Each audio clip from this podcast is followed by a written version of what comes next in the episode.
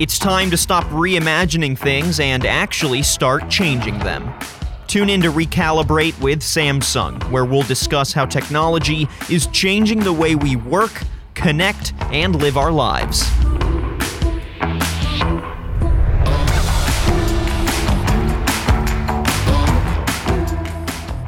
This episode of Recalibrate continues a conversation with Keith Fuentes and Mark Irwin of Samsung Knox and Reid Estreicher of Samsung B2B Marketing. In part two, the conversation on digital transformation turns to security and the looming what ifs of a more connected world. Let's jump in with your host, Jason Claybrook. So, from a networking perspective, what is the biggest risk that you see to those devices? Just being, you know, as granular as possible. Wi-Fi. Now, that goes back to our microsegmentation conversations. But um, uh, why is Wi-Fi the risk, in your opinion?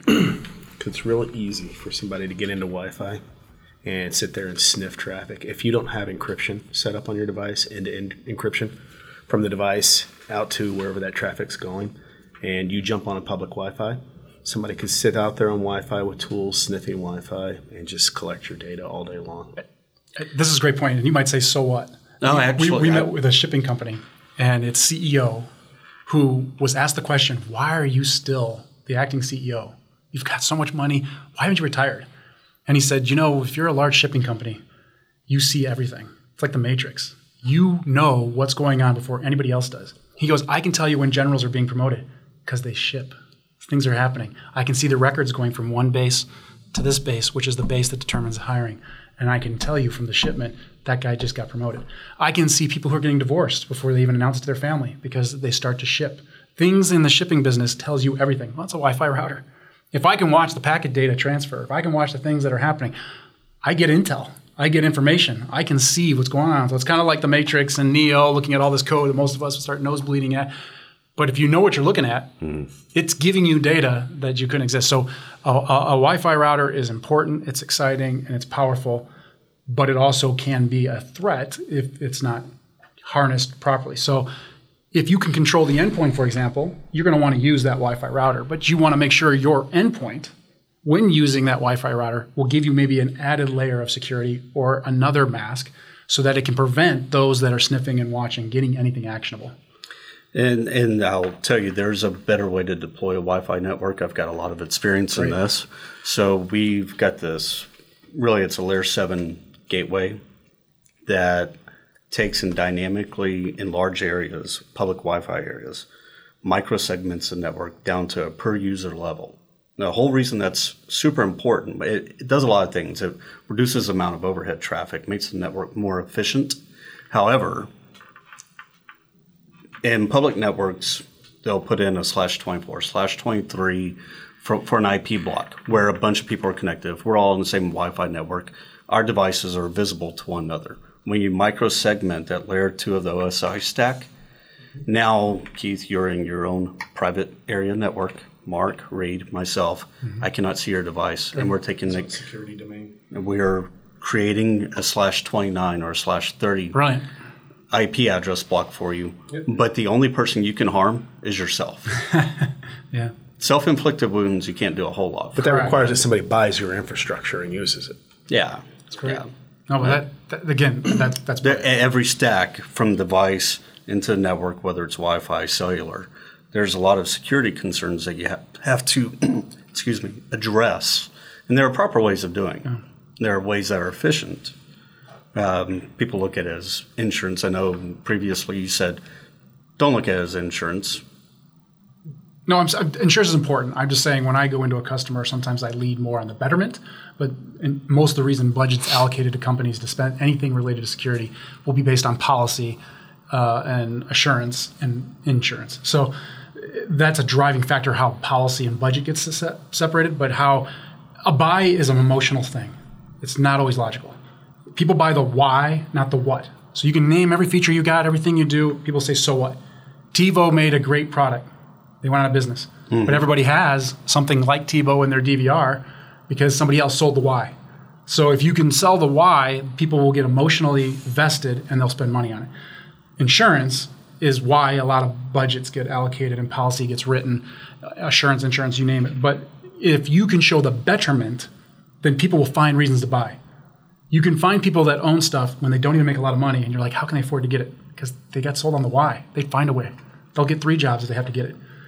And so it's it's something that I think, from a security perspective, going back to the Wi-Fi question, if you have a device, somebody said, what about the user making the mistake? What scares the most on Wi-Fi isn't the one. There are people out there that are trying to get to you, mm-hmm. but there are people that didn't know they've been attacked, and they're bringing in an infected device and it's going to through botnets or zombie networks attack me or take over this network. Imagine you, you've talked an incredible evolution on the Wi-Fi of how you guys have now compartmentalized and isolated and created this incredible ability to put you in your own little tunnel. Imagine if it had a mechanism to verify every device connecting to it if it was hacked or broken at the root. Now, if the device has, like we do, an eFuse sitting there that can trip if somebody goes into our basement, and we give you ability to at least know if that's been tripped – you could prevent a device connecting to the Wi-Fi knowing that device is not stable. That device is no longer safe. That gives you another added layer of security that you're not bringing a potential threat just by user error that they may not even know about. So you can see how the evolution can grow in the ecosystem when endpoints and middle points and Wi-Fi routers all start to kind of work together in the same mission, which is yes, increase productivity, increase your ability for user convenience, but do it in a secure way. Give those breaks to make you drive faster. This is something that's a, this is a very much an exclusive thing to us. Yeah, it's only us, which is, is shocking in a way. I mean, the others will say they have other ways they do it. I would ask you go see the certifications. I would say go look at third party reviews. Don't take anyone's word for it. Yeah. Go make sure that they went out and were common criteria certified or used a FIPS certified algorithm. Make sure the FIPS certified algorithm is on the device they're selling you and the version they're selling you, not 10 years ago. Stuff like that. There's there's ways you can look at this. Um, to me, when you're looking at what you would want to acquire, think of it from how does it solve your business pain? What is the, the problem you're trying to solve? And then what can they do for you that you don't have to sweat? And if security has already been handled and been certified and dots that I, crosses that T, and is just sitting there waiting for you to use it, that's a big box. benefit. I mean, that's a value you yeah. should pay for. Because if you don't, you'll just pay for it later 10 times. Security, when you get security, the problem is is that security is not easy. So if you increase security, you decrease productivity typically, but not with us. That's the whole point of what yeah. we've built out. We've made it so easy for everybody is security is a checkbox. If you buy our device, you said FIPS uh, for. I'm sorry for the other side of the lens. What's two, two of the major certification bodies out there is uh, the Federal Information and Processing Standards, which are FIPS, that are run by the NIST organization, National Institute of Technology Standards. They will go out and look at. We talked coding and encryption. Mm-hmm when you put encryption on a device, there are what's considered the advanced encryption standards, AES, and regulations and rules of how you take the crypto module, how you implement the crypto module, how the key storage, because anytime you use encryption, there will be a key or an access from a user, help desk administrator, whatever it might be. So you encrypt something, and then you kind of wrap it with how you give user access and control to be able to un- decrypt or review that data. All those things, if they go through a proper lab, give insurance or assurance to a customer that when they buy this product, it has taken certain steps and levels to make sure it's secure. We were telling before the story of when there was what's called DES, you know, the device mm-hmm. encryption standard came out, and at the time it was 56-bit. Well, at one point it gets hacked, and when 56-bit DES is no longer viable, what do you do next? So they tripled it, called it triple DES. 56 times three, it was 168-bit triple DES. Triple DES was good. And then all of a sudden, they regulated it again in the early 2000s and said, we need an advanced encryption standard. We're going to compete this. Everybody put out 256 bit and above algorithms. Um, and the AES standard was formed. So there is actual code bylines and principles out there of what's the proper way to code encryption so that it's safe and it does things in the right protocol. FIPS will go in and review your crypto module, your key storage, and your usage of your encryption and make sure it meets these standards. And from government perspective and usually regulated markets, at a minimum, you have to have that if you're dealing with any encryption, period. And then common criteria is NIAP. And NIAP with common criteria, they do evaluation assurance levels and they do other things to look at a security target.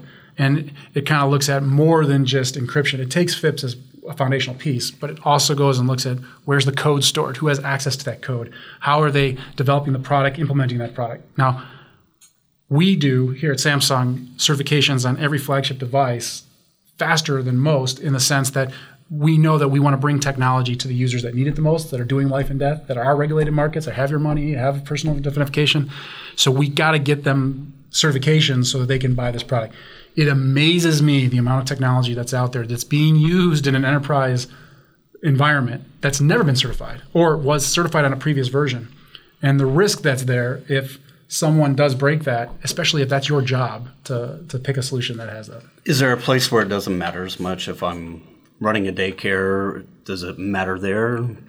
I mean, trying it, to think it, of the most. I, am sure innocent- there's instances where, because when you do these things, they cost money. So if the money is costing, sometimes the product may cost too to, to, to replicate that. So depending on your budgets, depending on what you're trying to do, you may have to take the scale and balance of how much do I want to spend for how much risk. And it's all about mitigating risk. So if you believe in what you're doing is for full public consumption and you're not as concerned about security, you may not necessarily look at those certifications. But for us, we're price competitive with doing the certification. So to me, if you aren't going to save money by not doing it, why wouldn't you just do it? Uh, why wouldn't you just take it? No matter what the role was, because again, it can play in other ways. I, I, that samurai story, you might be bleeding and you don't know it.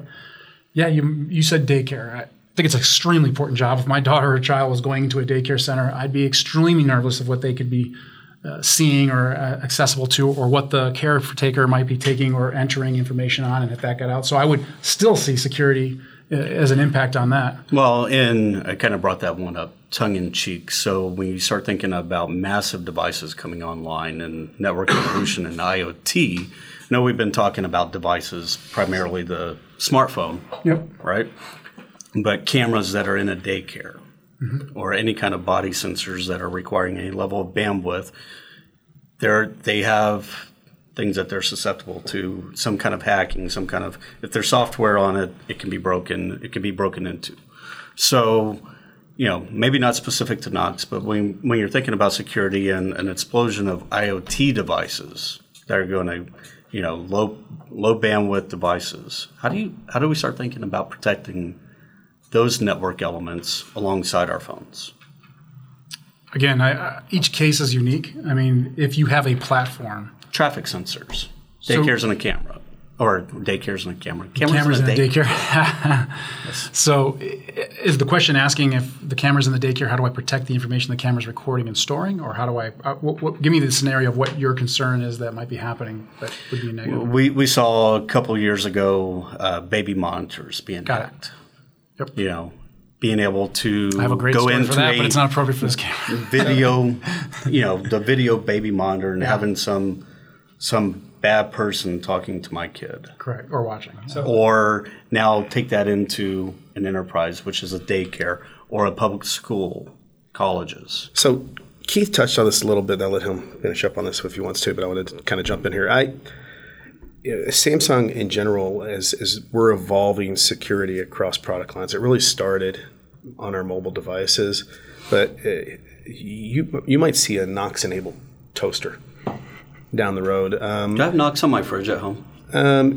no, but the goal is to have Knox on your fridge at home. Ser- That's a serious answer. Um, I started with displays. Oh, yeah, I've got the display on my fridge. TVs, displays, um, IoT sensors, and, and we actually are spinning up an IoT um, organization that has access to um, uh, Knox as well. So all of these things need to be protected at the hardware level moving up, um, and uh, you'll see more and more devices that are going to get that level of protection.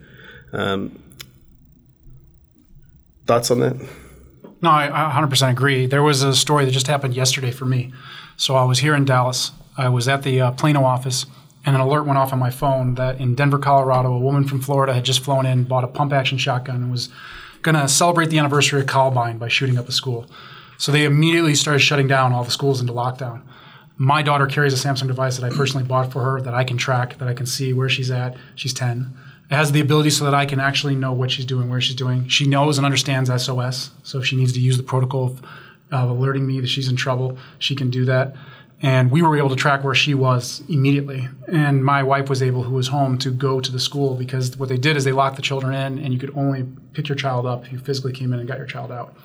And um, it, I, I think this happened on Tuesday, is when it first went out and they did the school lockdown. They canceled school on Wednesday, and the woman was apprehended, or she, she's deceased now, but they uh, the threat was stopped on yesterday's school without them being in school. This is an example of I want to be able to track my daughter, but I don't need somebody else being able to track her who shouldn't be. So I want to use the technology so that I can do things to assist in that exact scenario, but I also don't want to do things that opens her up to a threat of someone that might take that type of information and use it against her or again, and do something that's not right. So by me understanding technology and embracing security and pushing some t- type of solution, I feel I have a greater control and protection scenario and my and, an assurance and insurance of what where my daughter's going to be. But at the same time, I know that it's done in a fashion that nobody else will use that technology uh, to do some harm. One of the things I want to add on too is everything that we've been talking about. We're securing devices. Uh, we know that Wi-Fi can be a difficult environment, but that's part of why we're here today is talking about the, the evolution of 5G and security there. I mean, you'll probably know this more, but I would expect that at some point base station security is going to have the same level of hardware backed security and have from the ground up. So, you know, a lot of people may not be aware of this. Uh, there are people that'll go out and put up rogue cell sites, and your phone will connect to a cell site that thinks it's part of a normal carrier network.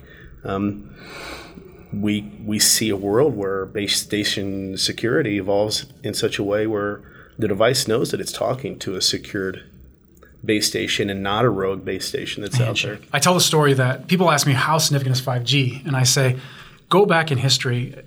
We'll go back to Rome in a positive way. Why was the Roman Empire? Why was the Roman Empire so powerful? Most people say the military.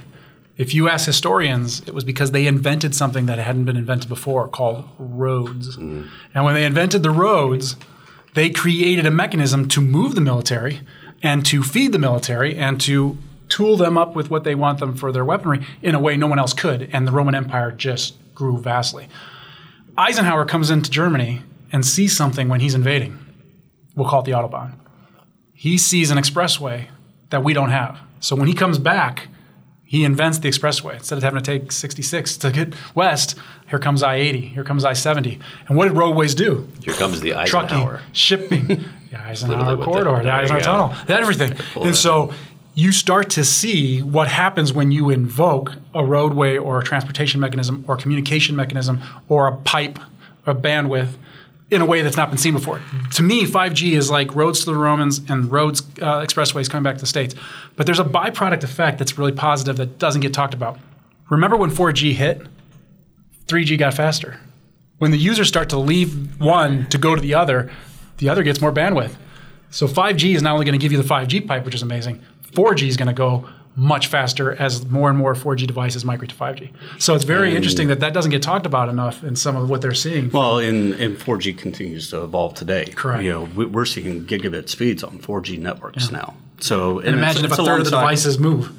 Right. And that bandwidth is going to be available. Right. Frees up channels, Correct. frees up spec, uh, yeah. space. Um, running split mode in the same base station where there's 4G and 5G, so that if your 5G device, hey, connect 5G if you've got a couple year old device. I'll give a Spider-Man reference. With great power comes great responsibility, right? And the when Spider-Man they look at Star Wars. That was Spider-Man. It was the, the three they threw out. Did it make its way into Game of Thrones? Nah, well, Game of Thrones is a whole different story with this. But but the point was is that people look at 5G and will tell you all the fears of now these attackers are going to have a pipe and access to data. The beautiful thing is the pipe is so big and the speed is so quick, the security can get that much stronger too. So it's going to be one of those things. If you bring me dragons, maybe I'm going to bring something that can take a dragon out, and I can use it now because you've introduced a technology that didn't exist before.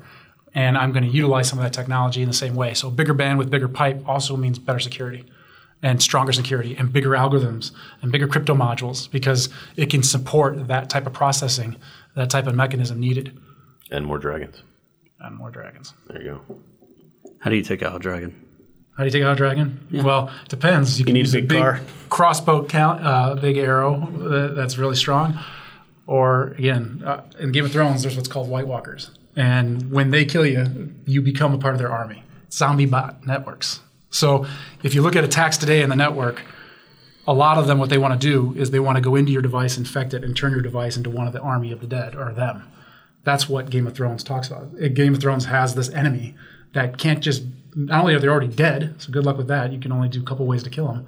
But if they kill you, you join them like a zombie. If they bite you, you become them. So their army is going to grow. So those that don't want to protect themselves, like in a digital world, are a bigger threat to you than just the enemy who's coming for you. Because those that aren't protecting themselves are going to be your future threat because they're going to join the army of the dead. They're going to go into that bot network when they get infected, and then they become your enemy as well. So you got to not just protect yourself, you got to convince everybody else that's in your ecosystem you need to protect yourself too because you're a threat to me, whether or not you do. Same story. Back to the user. I feel that way with my daughters. You know what one of the biggest threats in homes was? PlayStations and uh, Xboxes. Nobody was protecting them in the beginning when they came out. They're sitting online. They're plugged They into got your cameras, networks. they got mics. They got cameras, mics. They know when you're home. They know when you're not home. And if you were an attacker, why would you even mess with the Wi-Fi router? Just hit the Xbox, hit the PlayStation. It's always on. Can you give us the clarifying statement? Yeah, we're going to cut that out, right? Ah, oh, shoot. There. No, I'm just, I, a uh, game system. but we do like Xbox. I, I, I, hey, I have an Xbox. It's a great system. I have a PlayStation as well. Also a great system. Uh, no, it's a valid thing, man. The the uh, the camera. I know I unplugged that um, from the uh, what was that called? Kinect. The, the Kinect. Thank you. Yeah, I, I unplugged that thing. I, I put put it in once because you could talk to it. You could like turn my TV on or something. I can't remember. There was like an interface to it. It was I just- Cortana. It was before Cortana though. It was like whatever Xbox's thing. Yeah, and uh, I just remember feeling feeling super uncomfortable while I was because you would sit on the couch and you're playing a game and you're just like, I know you're looking at me, whoever you are. and I just in the basement. Yeah, I just un- I had to unplug it. I felt really weird about it. And like the uh, the the Kinect games were kind of they were a little goofy. And they didn't really work that well to begin with. But um, the, the the concept of having like a camera on you 24 hours a day. This is before like Twitch was everywhere and like people and they live stream literally their entire lives on Twitch and like make money doing it. It's kind of crazy. That's a millennial thing, right? Uh, I, I technically I Gen should Z? know. I think that's a Gen Z thing, man. I don't think I, I don't think it's a millennial thing. I'm thinking it's Gen Z. Uh, but the uh, this is before before the day. But you talked about this like in healthcare and all the other industries, digital transformation. The whole world is is going to be so different in like ten years. It's kind of unbelievable, and like security is a huge, huge piece of that. Because what we think, like talk about like um my father's generation. Um, and then like the Gen Xers, as far as like not trusting and needing, having to make sure that we have security, and like I'm never going to give you anything digital. It's going to be on paper. And then you get to like my millennial generation, Paper's really secure. and it's like, yeah, sure, yeah, right. It's really secure. Yeah, the concept of like millennials doing everything digitally, and then that kind of snowballing.